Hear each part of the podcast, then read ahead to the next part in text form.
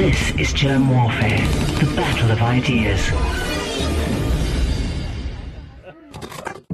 Are you prepared for today's lesson? Today is April 9th, 2021. And this is lesson number 398. Science says. Science says, don't wear a mask. Right now in the United States, people should not be walking around with masks. You're sure of it? Because people are listening really No. closely to this. Uh, Right now, people should not be walking. There's no reason to be walking around with a mask. Good. Now, science says, wear a mask. That's the reason why some time ago the recommendation was made. I believe it was Dr. Redfield and the CDC who first said that about getting some sort of a covering. We we don't want to call it a mask because back then we were concerned we would be taking masks away from the healthcare providers. But some sort of mask-like facial covering, I think, for the time being, should be a very regular part of how we prevent the spread of infection.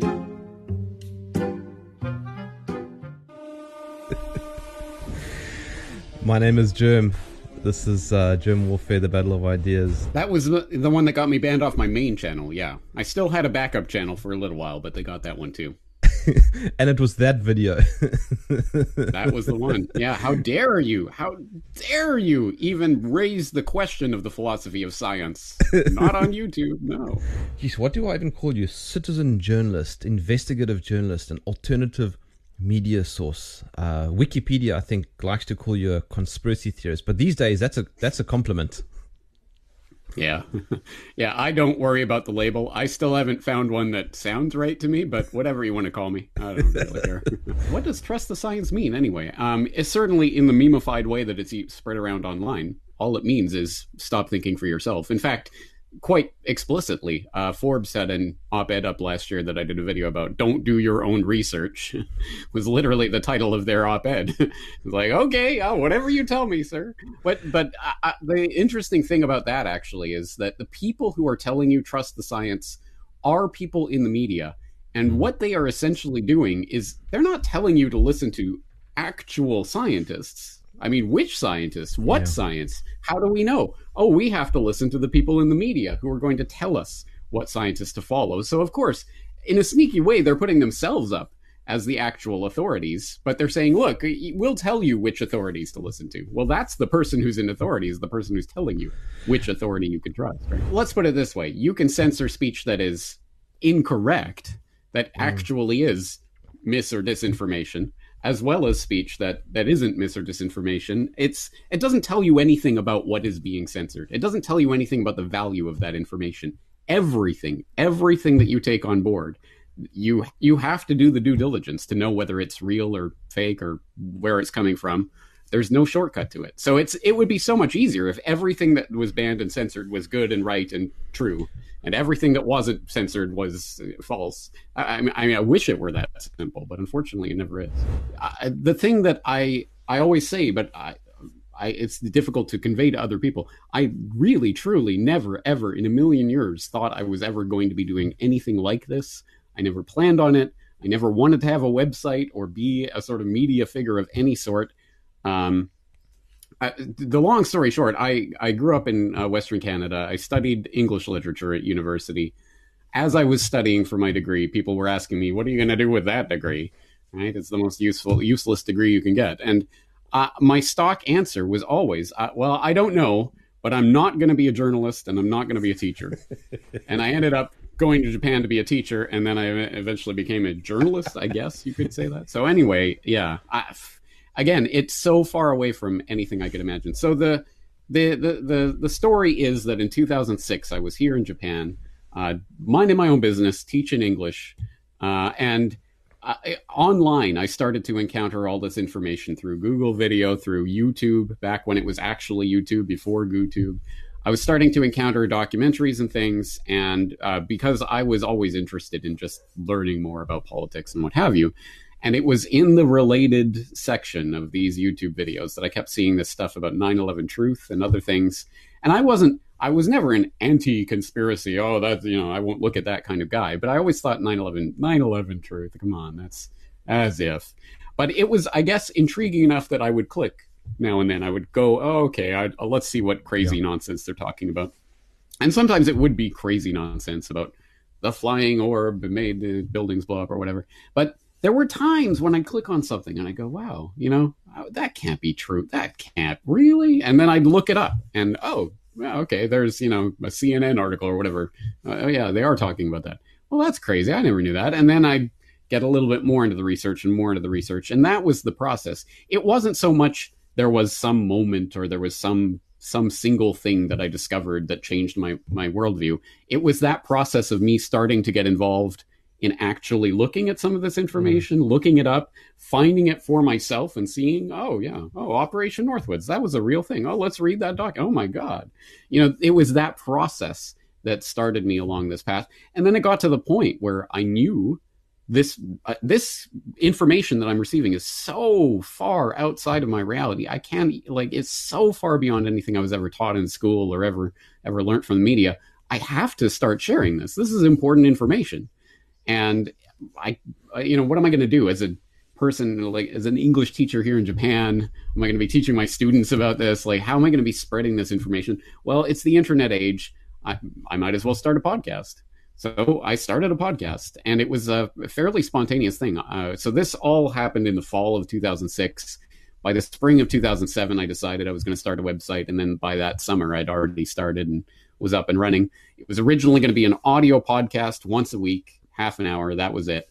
It very quickly became audio, video, articles, everything, interviews, and it just sort of kept snowballing from there. And pretty soon I was re- working my regular full time job and then coming home and basically working a second full time job doing the mm-hmm. website. And I did that for four years until I could go 100% full time on the website. And that was a decade ago now that I went full time. And so I've been doing this for 14 years overall. Wow. And as I say, I, in a million years, I wouldn't have guessed that I'd be sitting here from my apartment in Japan broadcasting to a million people. It's just, it's insane it makes no sense, but we're in this age, and I always, always was acutely aware that our window of opportunity to actually use the internet as it existed was a very narrow one and it was it was closing and so i knew i had to get myself just whatever just try to get the information out there and i've been I've been about as successful as I could have ever ever imagined at doing that. You used this wonderful term that I've never seen anywhere else called open source intelligence. Yeah, yeah, I didn't coin the term. I remember um, coming across the term in a I want to say Washington Post article that was up in 2006, and I was reading about it, and the CIA had just at, at, around that era had opened up their open source intelligence branch, their office, whatever. Um, and the idea is, of course, when we think of spies and CIA and what have you, we think of James Bond and we think of mm-hmm. people sleuthing around and taking photographs and microfiche or whatever um, to try to get information out. But as has almost always been the case throughout, throughout probably throughout history, at least in the modern history of modern intelligence agencies, most of the information they get is through open sources, as in radio broadcasts, TV broadcasts, newspapers, stuff that's just out there and there's all sorts of information that is just out there, but in times past, you would have needed the resources of a CIA or a major intelligence agency in order to be scanning all of that data from all of these different places. And you would probably have to physically or through signals intelligence collect that data. Well, now we're on the in, in the internet age, and all of this data is, I mean, so much is flowing through the internet right now, and it's freely available to everyone a person sitting in their apartment in Japan can mm-hmm. access the same things that some CIA analysts can uh, access in Langley for the most part. I mean, obviously, there is obviously information that isn't going to be floating around on the internet, but there's an incredible amount that is. And I I saw that and I recognized the sort of the um, there the the idea being that pre-internet there was a huge disparity in the type and the amount of information the average person could collect. I mean, I remember reading about Chomsky back in the day, where he would have people in all sorts of different countries sending newspaper clippings and things to him at, so that he could collect all this information from around the world, which I guess probably made sense in the 70s or the 80s, mm. Back when, you know, that information was hard to come by. But now, like literally, you can search anything you want up. I can read the local paper there in, in South Africa or anywhere else at the click of a button. So it's a, a, million times easier to collect information now. And I saw that and I recognized that, oh, th- this is sort of a, uh, a bridging of that gap, that power disparity Yeah. that existed before to, to now. So now that we really can crowdsource open source investigations uh, that could truly rival the sort of investigations that intelligence agencies are capable of for the most part, other than the really super secret hidden information. But again, you can find out so much online. And so, um, so that when I saw that and I put that together, I realized, well, that has to be the basis of what I'm doing. And that's why actually I started the, uh, the, one of the things that I was very adamant about when I started the website, I was going to have a documentation list because I was listening to all sorts of podcasts at the time, but so few of them seem to take advantage of the fact that we are in the internet age. You have a website. If you're talking about an article, why not link it up so that people just go and they click and they, they can read the article that you're talking about and they can find that information? Because me as a researcher, I was always doing that. I was always having to look stuff up when I was hearing about it. I thought, well, I'm going to have a documentation list. I'm going to open source what I do so that people can see exactly what documents I'm reading from, where I got this information, and they can see how I put that information together. And they'll probably put it together a different way, coming from a different background. But that's that's part of the ethos of what I do. Is that yeah, I'm just one guy coming from my own perspective, but here's the data I used. And I'm sure you've got other data. Put it. Let's put it together, and let's let's see what we come up with. A lot of people will probably know the CIA document 1035-960, which stems from the 1960s during the post-Warren Commission uh, era, where conspiracy theorists started to arise as a problem, as a major problem for the intelligence agencies. You started to have people like Mark Lane and others trying to dig up information and publicize information, questioning the Warren Commission and its findings. Oh, Lee Harvey Oswald was a lone nut, and that's all there is to it. And uh, there is this CIA memo that you can go read where they are instructing um, their their assets in media and elsewhere around the world that uh, we need to confront this and we need to uh, uh, and and in that, memo it actually uses the the phrase if I recall correctly conspiracy theories or conspiracy theorist I think it's theories that they use.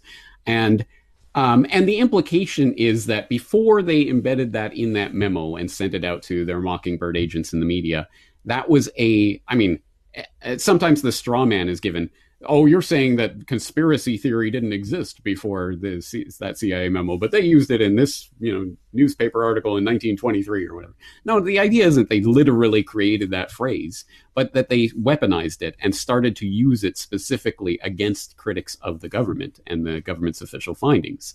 And from what i know i don't have lexisnexis. I can't do this kind of specific research, but supposedly the term conspiracy theory and conspiracy theorist started to take off at the time from the time of that memo onwards. At any rate, however it actually got implanted in the public consciousness, it did, and clearly has become uh, a, a, sort of conjuring phrase um, that the public understands. It's a dog whistle of sorts. When you call someone a conspiracy theorist, you are saying they are tainted with the kind of the social taint. They got they've got cooties of some sort. You don't want to go near them or what they're saying, or you'll be a wingnut. You'll be a fringe, and that's it's such a powerful, such a powerful thing that plays on one of the key psychological motivators that many of us have to fit in, to not be seen as the crazy one in the corner. Um, that it even is effective at dividing the the movement of people who are trying to research this information and bring it bring it forward to the point where you'll find that some of the most vociferous anti-conspiracy theorist voices are people who are you know 70% on the fringe as opposed to 90% on the fringe as opposed to 100% on the fringe. The people who are just sort of hanging on to mainstream respectability will will be the ones that will most vic- viciously attack the crazy conspiracy theorists. Oh, you think 9/11 was an inside? Oh, that's that's unthinkable. That's unsayable because they know they are just on the edge of that sort mm-hmm. of acceptable opinion and so they have to differentiate themselves. So it's a it's a very psychologically effective phrase that has been weaponized against the public. You may not question the official narrative. You get censored, you get silenced you get fired. Yeah, in a sense, I, I think this is the culmination of everything that I've been doing and looking looking at over the past 14 years. And I'm, you know, people before me for decades, generations even before that. This really does seem like the culmination of all of that. Um, there was a brief period at the beginning of the the the scare last year um, in around March, February, March, where there was the question lingering: Is this is this the new 9/11? Is this a is this the big event or something? But obviously, that was answered quite uh, astoundingly mm. in the affirmative. Yes, this is it, and uh, I would I, I would struggle to articulate anything that could be more a demonstration of everything that I've been talking about, warning about for the past 14 years of my work, other than what we are living through right at this moment. Um, because this is this is uh, what so many of the different paths have been converging on, including the conspiracy theorist, which was starting to lose its power. There were uh, uh, polls and research that was coming out several years ago showing that uh, fewer and fewer people were scared of that label. Um, fewer people tended to pay attention to it, and that's when fake news was inserted into the public consciousness. Oh, it's fake news. It's Russian disinformation, and that term got thrown out there, it was going to be the term, the new conspiracy theory term. But then you had that weirdness with Trump trying to use it against CNN, so it got mm. weaponized in a different way, and it, it I think it kind of got derailed a little bit. But that's that's the essence of what we're living through right now is the sort of culmination and the distillation of the conspiracy theory idea into fake news, disinformation, which is obviously, I mean, you can call someone a conspiracy theorist and that just means they're crazy. But if you call someone a fake news disinformation purveyor, that's dangerous. That's actually warfare, essentially. That's a, that's the type of warfare that's being waged. We have to do something about that. That justifies the censorship.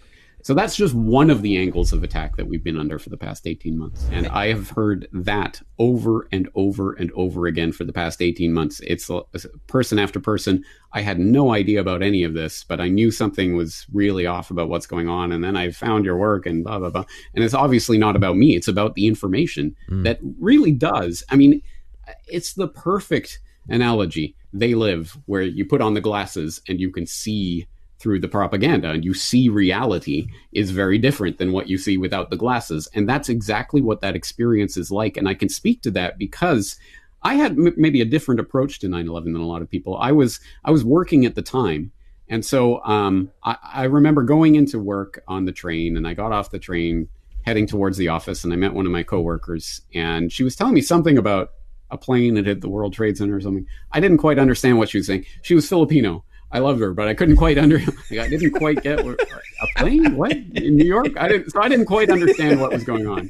I get to the office, and obviously someone's talking about, oh yeah, a plane or something. And then when after the second plane hits and the reports start coming in, and so I was sitting there at my desk as essentially an overglorified receptionist at a property management office. And I was, I, I, I, didn't have a TV. I couldn't see any of the footage. I, I was, I could hear a radio in the other office, you know, kind of thing. And I, I was trying to check CNN.com because what else am I going to do? Like, okay, I'll look for that. And it was down most of the day because there was so much traffic. And so I had a different experience of that day. Uh, I remember at one point, uh, one of my coworkers walked in and it was you know it was the morning time still and i hadn't seen him yet so i'm like oh good morning or something. And he, he was just absolutely ashen facing i just watched the tower collapse. And i was like what? What are you talking about? So it was just craziness and it was one crazy thing after another. And, it, and i was at work trying to do work and evacuating buildings in calgary canada because you know it was just a crazy day right?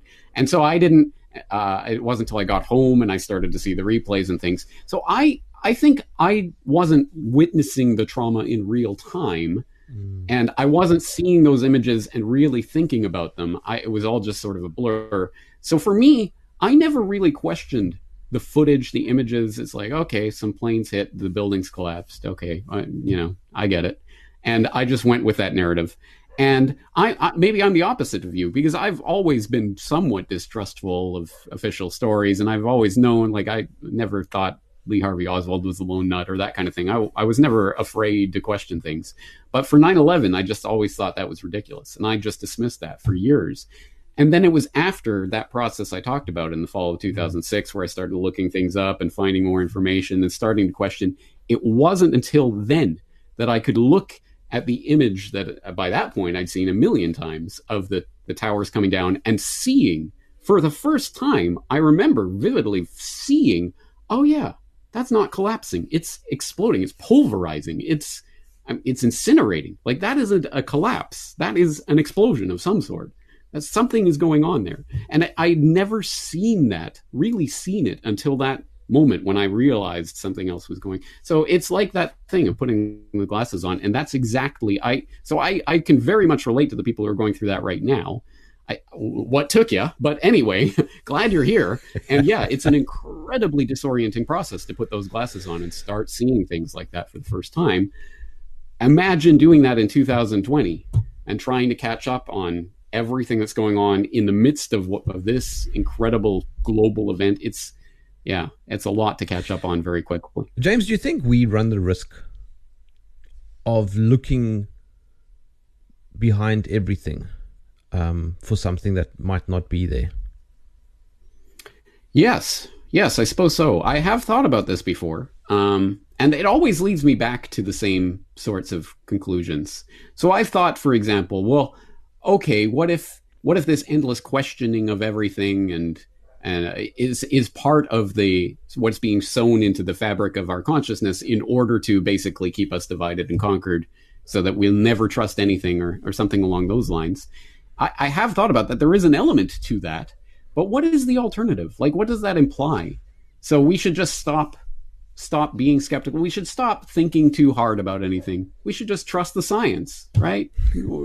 What is the alternative? No, I I'm afraid I don't have an on off switch for my mm. uh, my rational faculties. I see something, I'm interested, I will look into it and I will make my decisions on that. And anything that comes between me and that process is clearly trying to control my consciousness in some way. Hey, I'm a human being. I can and probably have and probably will continue to make the wrong judgments, come to the wrong conclusions at times because I don't have all the evidence. I don't I don't put it together in the right way.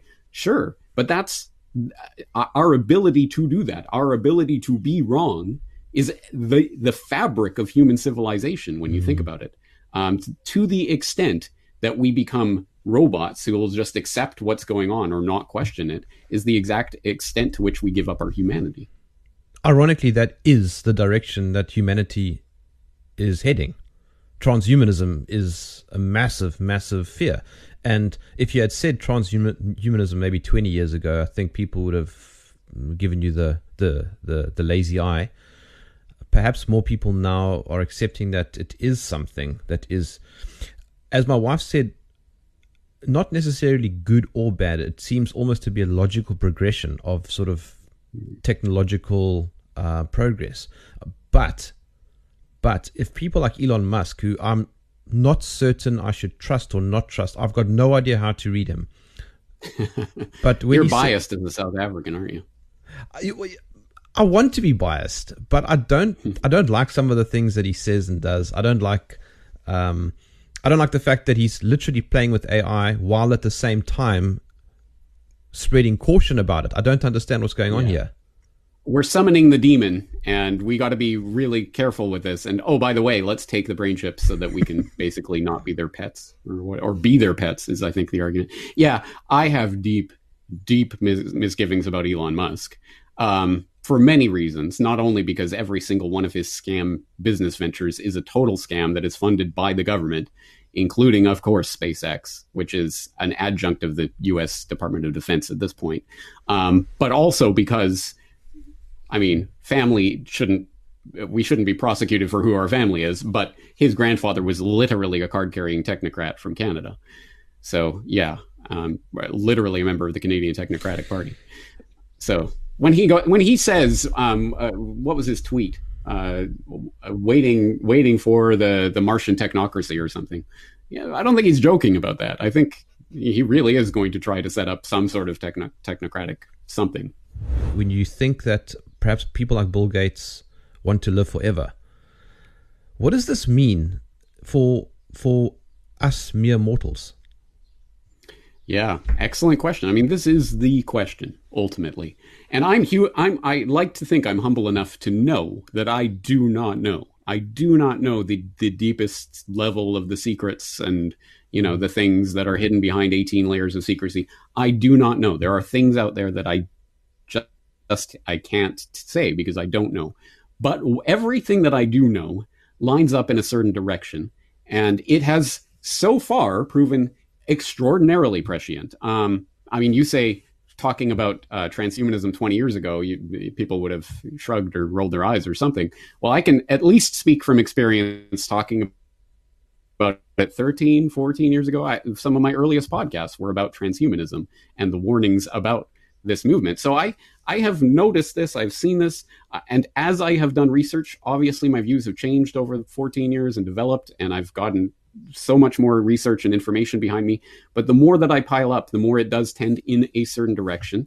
It generally comes back to the idea of eugenics, which um, I, I think is just a convenient excuse. It's a justification essentially for the ruling class. The ruling class like to like to believe themselves to be some sort of superior if not species, at least some superior subspecies, whatever mm-hmm. it is. Again, I don't know what they they really think behind closed doors and whatever rituals they get up to. I don't know, but I do know they really do think of themselves as gen- genetically superior to the average riffraff out there, which is what I think allows them to do what they do with total lack yeah. of conscience. Who cares? And it's like the way you might treat an ant colony. And they just the want the ants to do certain things, so you arrange things in a certain way if you if you truly believe humanity to be below you like that, you have no compunction about doing things like that.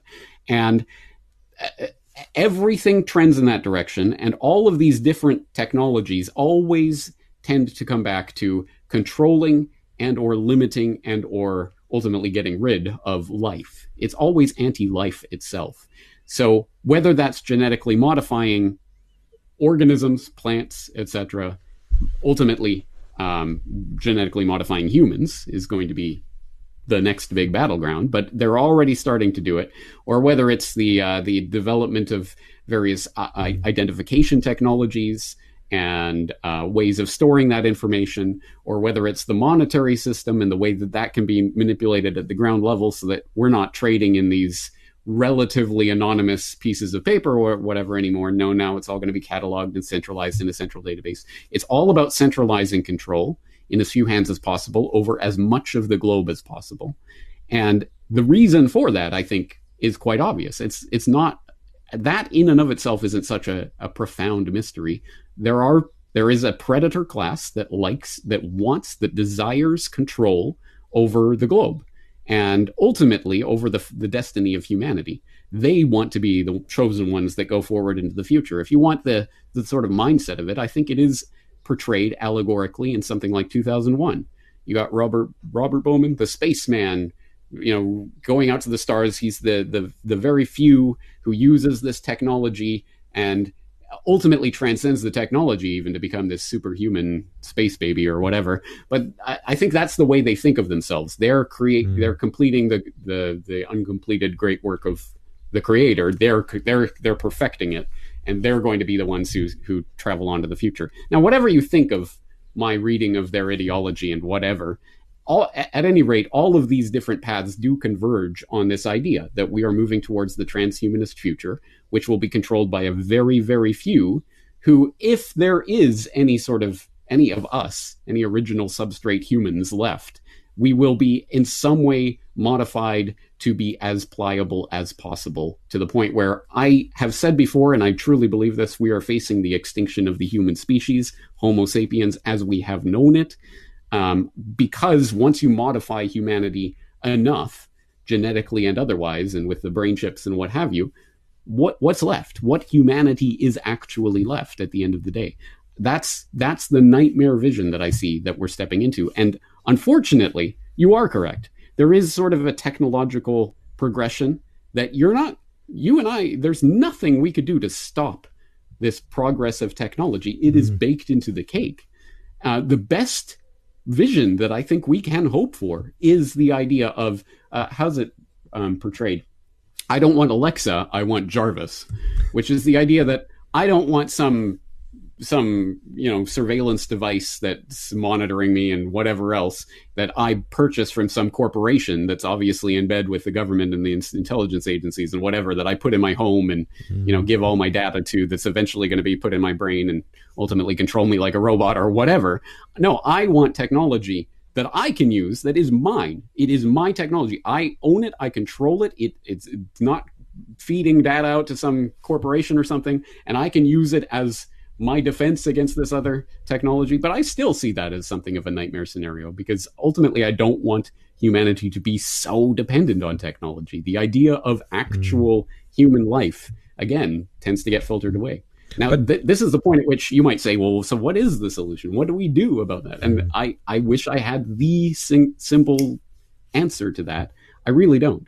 Um, I hope there are communities of people who really will continue to reject this technology and take it to its logical conclusion. And, you know, Amish communities or whatever, people who will literally be actual, original, substrate human beings yeah. and, and, and live like humans used to live and preserve that. But I know most people are not going to because the more you step into this, the harder it is to step away from it. Oh, but James, uh, within nine years, you will own nothing and you'll be happy. Yeah. So I've been told. Yeah. Yeah, the World Economic Forum and the Great Reset and the Fourth Industrial Revolution, which all swirls around the same concepts. I and just, sustainable sustainable development is the other term. Absolutely, yeah. No, it's all part and parcel. I just got an, uh, a link. I'm just reading it right now to an econo- uh, economist.com article. Why coronavirus will accelerate the fourth industrial revolution. And it's talking about the pandemic's silver lining is the chance to experiment with technologies and cooperative approaches across borders that could lead to safer, more sustainable, and more inclusive global futures. So, yeah, exactly. They don't even hide this. No, this is all part of the agenda. Now, we've been trained like Pavlov's dog, every time we hear that bell, sustainable, inclusive, equality, you know, whatever. Oh, yay! Let's let's all clap. Yay! This is beautiful. But I would like to think, I'm sure you and I hope your audience mm-hmm. knows that these are terms that are have been weaponized against us, mm-hmm. and uh, and and to demonstrate that, I did a video once. Um, I, I, can't remember the exact title, but it was something like "I am a, a, a free trade globalist" or something, and the point was sustainability, free trade, globalism. These things aren't bad in and of themselves. It's yes. the way that they're used against yeah. us. Like, yeah, I am for a sustainable way of living. Mm. I don't want to live in some way that's that's horrible and that's uh, polluting the environment and all of that. And yeah, I do want free trade with other people mm. and to be able to trade what I want, when I want, and the way I want. Uh, voluntary interaction, yeah, I do want that. And global, sure. I don't I don't believe in these uh, lines on maps uh, that should be limiting human interaction. No, no, no. We should be free to move and but no, but they've taken every mm. s- single part of that and weaponized it and put it into this political context that um, is clearly, ab- again, about limiting our freedoms. There is a light at the end of the tunnel, but it's a freight train coming towards us. That's a very grim outlook. Yes. Are you going to ask me if it's black pill or white pill? By all means, I'm going to say gray me. pill. I'm going to say gray pill um, because I cannot offer the white pill. I cannot say, oh, yeah, no problem, for sure. We're getting through this. I cannot. but I will not swallow the black pill. No, I don't accept that.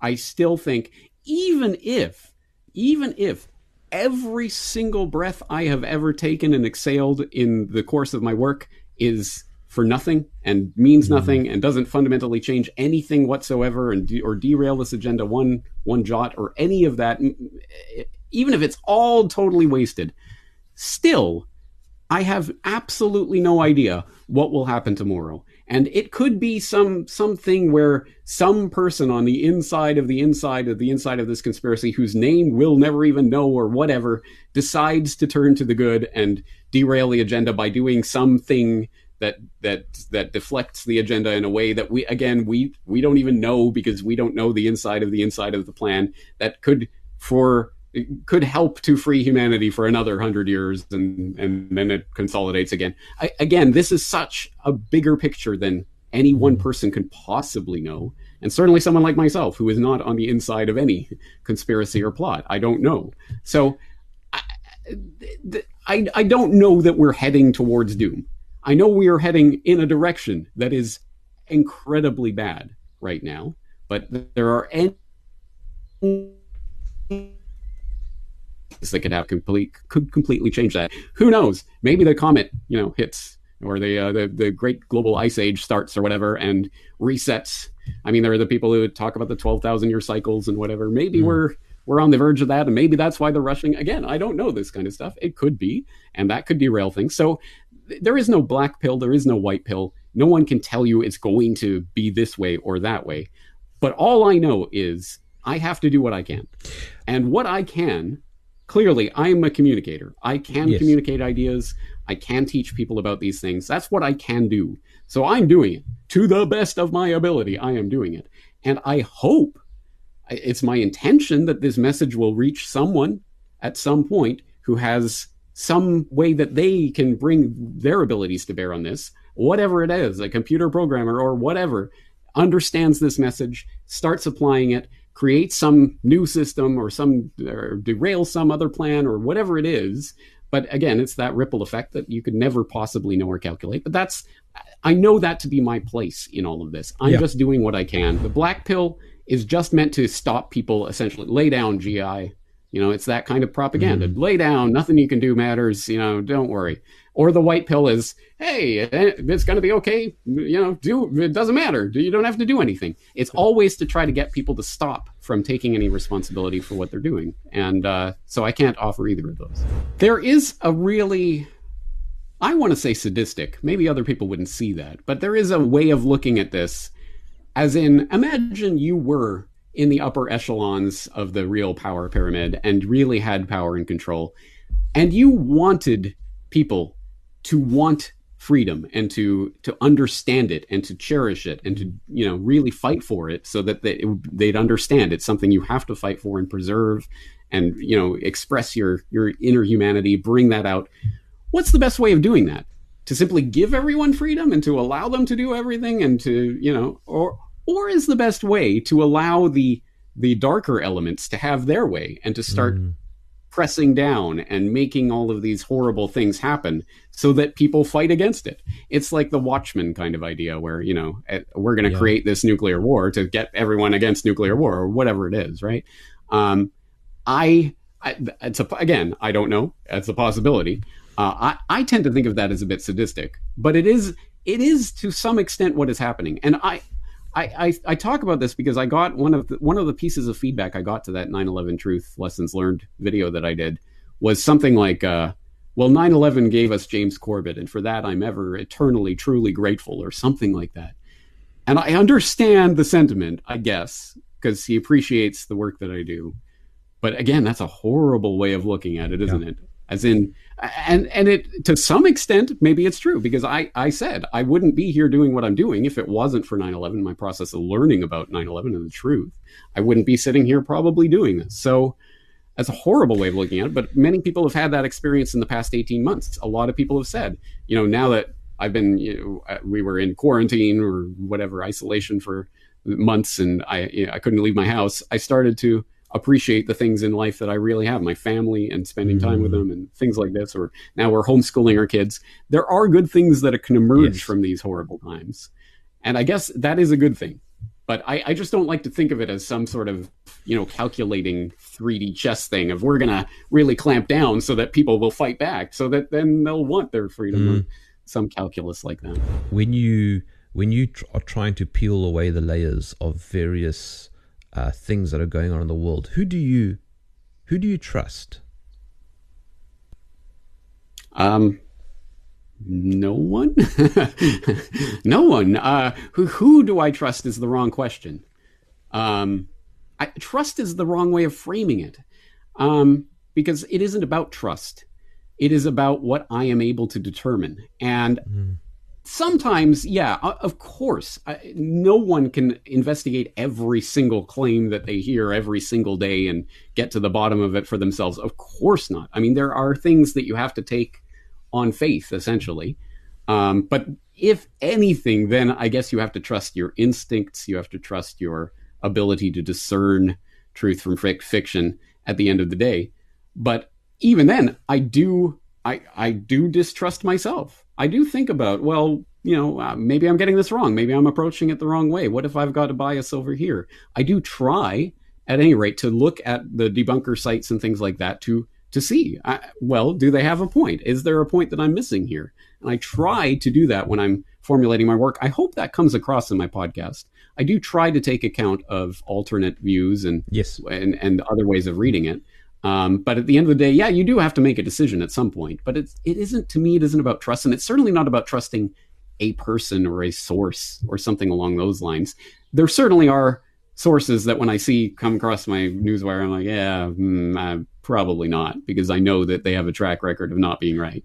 And conversely, I guess there are other sources where I will be interested because, oh, I know this guy does good work. I'm going to take a look at it. But it isn't trust. I don't put blind trust in anything. I, I- when I take a look at it, then I'll see. Oh, okay. Well, that's I can verify that, and that's right. And oh, but that's way wrong. I know that's wrong because I saw this over here or something along those lines. It, it always comes down to that analysis. But I mean, I think we can both agree, though, that CNN is very trustworthy. no, but again, it goes back to what I was saying at the beginning. I wish it were that simple. If it's on CNN, it's false. If it's on CorbettReport.com, it's true. I wish it were that simple. It isn't. CNN can report the truth.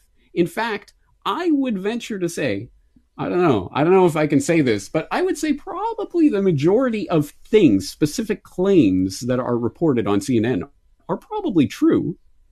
But what do you mean by are true? Hmm. Yeah, that specific claim that this person did this thing or this person said that thing may be true, but the way that that's encapsulated in a story could make it false in a sense, as in the context provides you the information. So even if you know a certain thing, a certain fact about the world, if you don't have the right context for that fact, it becomes meaningless. So again, I wish I wish I could say, "Oh, CNN is is wrong and this source is right," or something along those lines. But it's not about that. It's about the sort of the bigger picture, which we can never ultimately know. As I say, I know I don't know everything about the world. So at a certain point, you if if you have to put your trust in anything, it's your instinct, your discernment. But uh, again, I don't I don't like to think of that as trust. But with all this knowledge that one gains, like yourself, James, what do we do with it? Yeah. Yeah, that's I mean that's the most important question, isn't it? Because otherwise it's intellectual masturbation, it's analysis paralysis.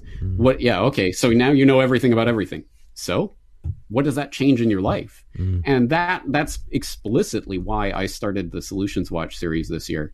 Um, because I I've noticed that even even in myself, I've over the years I have tried to constantly talk about solutions and if you type in solutions even pre solutions watch you know there are dozens and dozens of episodes and things along those lines but i'd still always get the people saying oh you're just talking about problems. Well i'd like to think i'm not but you have a point because i for example last last couple of years i was doing the propaganda watch series every single week looking at a piece of propaganda talking about it dissecting it looking at the way the propaganda functions what what it's doing.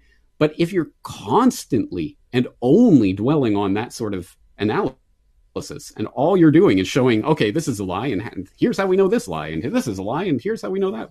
If that's all you do then all you're modeling uh, to to other people is here's how to look at lies and call them liars. Okay great. That is important and we do need to do that. But yeah what do we do with that? So that's why i'm doing the solutions watch series. Every single week i'm trying to look at some aspect of solution and sometimes that's, uh, you know, the big, big, big solution, capital S, this will change the world. Sometimes it's exceptionally s- small, simple things, but I think it adds up. And at the very least, I hope it's the idea of redirecting our attention away from uh, analysis of bad things just to know more about bad things and more towards analysis in, that will actually empower us to, to do something, to change something. Um, that that's that's my humble contribution to that. I don't see it catching on in the independent mm. media very much, though. This isn't about a health crisis. This is ultimately about a changeover in the monetary paradigm that could not be enacted without the, the the the intervening step of having something like a vaccine passport that is literally you can interact in society or you cannot interact in society and the government gets to set those rules perfect. Now that you've got that infrastructure in place, now you start to tie more and more of your identity into it, and ultimately your your uh, account with the Federal Reserve or whatever your local um, central bank is will be tied in with your passport, and that will be the way you pay. That'll be the way you interact. So I, that's the way that I read what's happening right now, ultimately at the baser level. So Cash Fridays, for people who don't know, was uh, coined by uh, Catherine Austin Fitts at Solari.com, and it's her idea to start off in order to help grow this alternative economy that we need to be creating right now so that we can actually count not only counteract but but build something different from the infrastructure that they're putting in place which i think is always the key emphasis not on fighting against so much as creating our own. Mm. i think that's more the the emphasis. But so we use cash. We make the point of at the very least maybe just to start with every friday you make the point of only using cash no cards, no checks, no no whatever, no online payments or anything. Actually using cash to buy whatever you need for that day, and then you see if you can. Well, hey, if I did it Friday, maybe I can do it Saturday too, and hey, maybe I can go the whole weekend, and hopefully, eventually building it up from there, and building up and finding the things in your economy around you that you can interact and transact and oh i know this guy takes cash and i know oh you start to build that up and you start to create the infrastructure for what we need going forward. Interestingly, at the same time that Catherine Austin Fitts was developing that, uh, I was talking with Ernest Hancock on Declare Your Independence uh, uh, uh, radio show from freedomphoenix.com. And we were talking about the idea of Black Market Fridays, which uh, comes from uh, in the US, the Friday, the day after Thanksgiving is called Black Market Friday or Black Friday, which is like the the big sale day before Christmas kind of thing. You know, everything's fifty percent off. And so uh, Ernest Hancock had the idea years ago let's call it Black Market Friday, and we'll we'll make this big thing instead of Black Friday going to the mall and trying to buy some big screen TV for fifty percent off. M- make it a black market purchase. Ooh, that sounds that sounds dangerous. Ooh, as in going online and buying something with a crypto or or or buying something for cash under the table or something along those lines. And so that was where the the idea came from. And then we thought, well, why make that a once a year thing? why not an every every week thing black market fridays and so those two ideas cash fridays and black market fridays were developing at the same time completely independently didn't know about each other until they both happened. Um, so that's one aspect of the problem and the solution more to the point. But um, specifically on the vaccine passports, I just did an entire Solutions Watch episode about that. Um, it's an hour long. I, I would suggest if people are interested in the topic, they check it out because I don't just go through specific instances. I do look at some specific solutions, but I look at the four, what I see as the four broad categories of solutions, mm-hmm. the legal solutions, the workarounds, the, you know, kind of things you can do under the table or on the side or making deals with people, um, or uh, the, the protest petition, you know, political action and then the fourth level, which I think is the the real level that we have to do uh, to, to, really start thinking about is noncompliance. And I talk about different examples in each of those levels and what they look like, and the fact that we don't need to concentrate on one and only one solution. No, try everything, everything that you can to push back on this in every way that you can on as many fronts as possible. We should not make it easy for the tyrants to be tyrants. Yeah. We should be pushing back in every way we can at the same time. So I went through that. Um, I've talked about all sorts of different solutions. I would suggest people look at my Solutions Watch series um, because there's so many different aspects to that question. But I think those are some important ones. And the key idea, again, is not so much fighting back as it is building our own. Your sure. website is it's like the Library of Alexandria. um, uh, there's too much. I'd like to I, think so. I, I simply cannot. Here's the thing. So I have attempted to make the website that I would want as a researcher. Um, so I don't just do a documentary like Big Oil, How Big Oil Conquered the World or something. I'll have the transcript with the links for each each claim, each statement, each quote, each video. Their links will be there so that you can do it. And that, of course, that is for everyone and it's for the world. And I'm it's the open source ethos. Also, it you know selfishly enough it's for me so that some point a year or two from you know after i put that out mm-hmm. i can go oh wait uh, who said that what was that about again and i can look it up on my own site and i do that a lot i look up oh yeah that's yeah and there's the document oh okay right yeah so it is a research tool and I always say this. I really, I want people to know this isn't just something I say. It's really true. I, uh, it's, I am not special in any way in any of this. I'm just someone who cares about this. I am a researcher at heart. So this is what I do. Anyone who's interested in research could do this, and I wish more people did. There are a precious few, unfortunately, that I've found out there that really do cite their sources Yeah. and really document things in a way that's useful for me as a researcher to come along later. So I, I very much appreciate that, that feedback. I do like to think of my site as a research tool.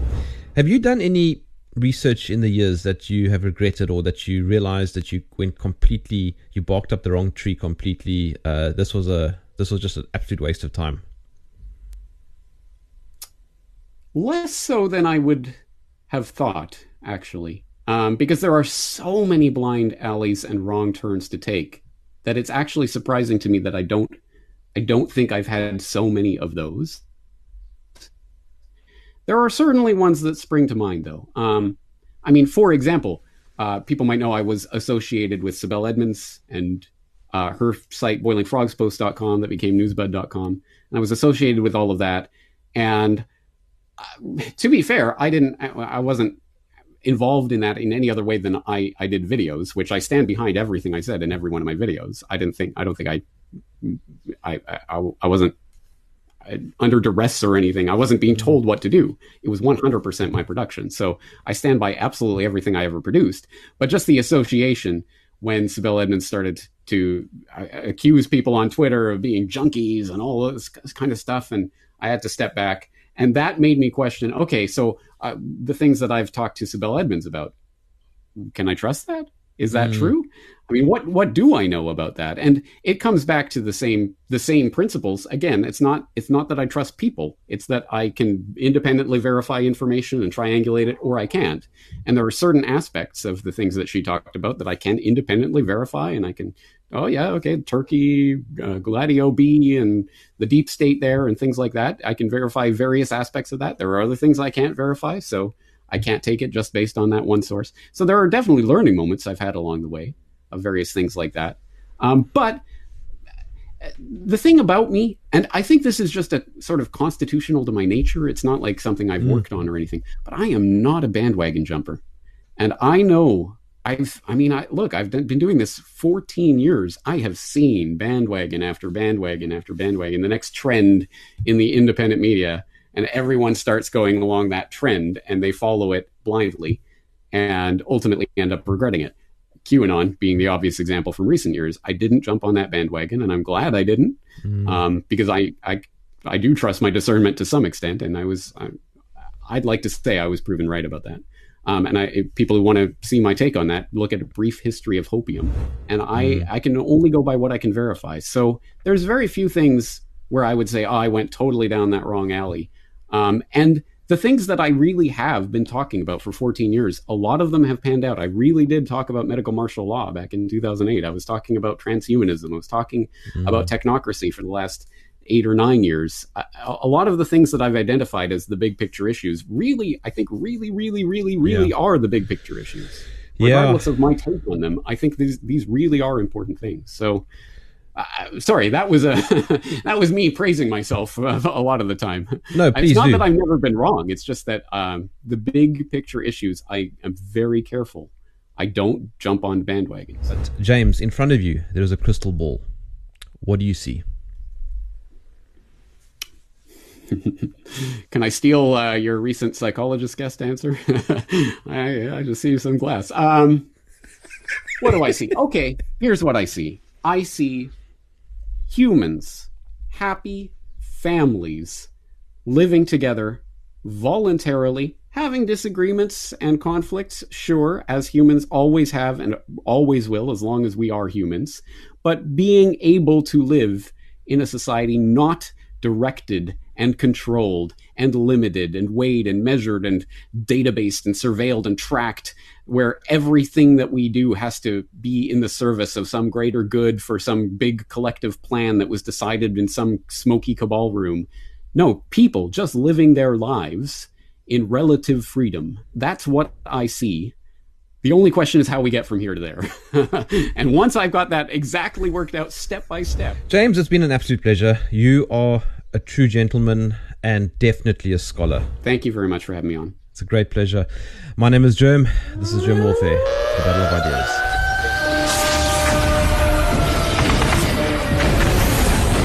If you enjoyed this podcast, please visit supportjerm.com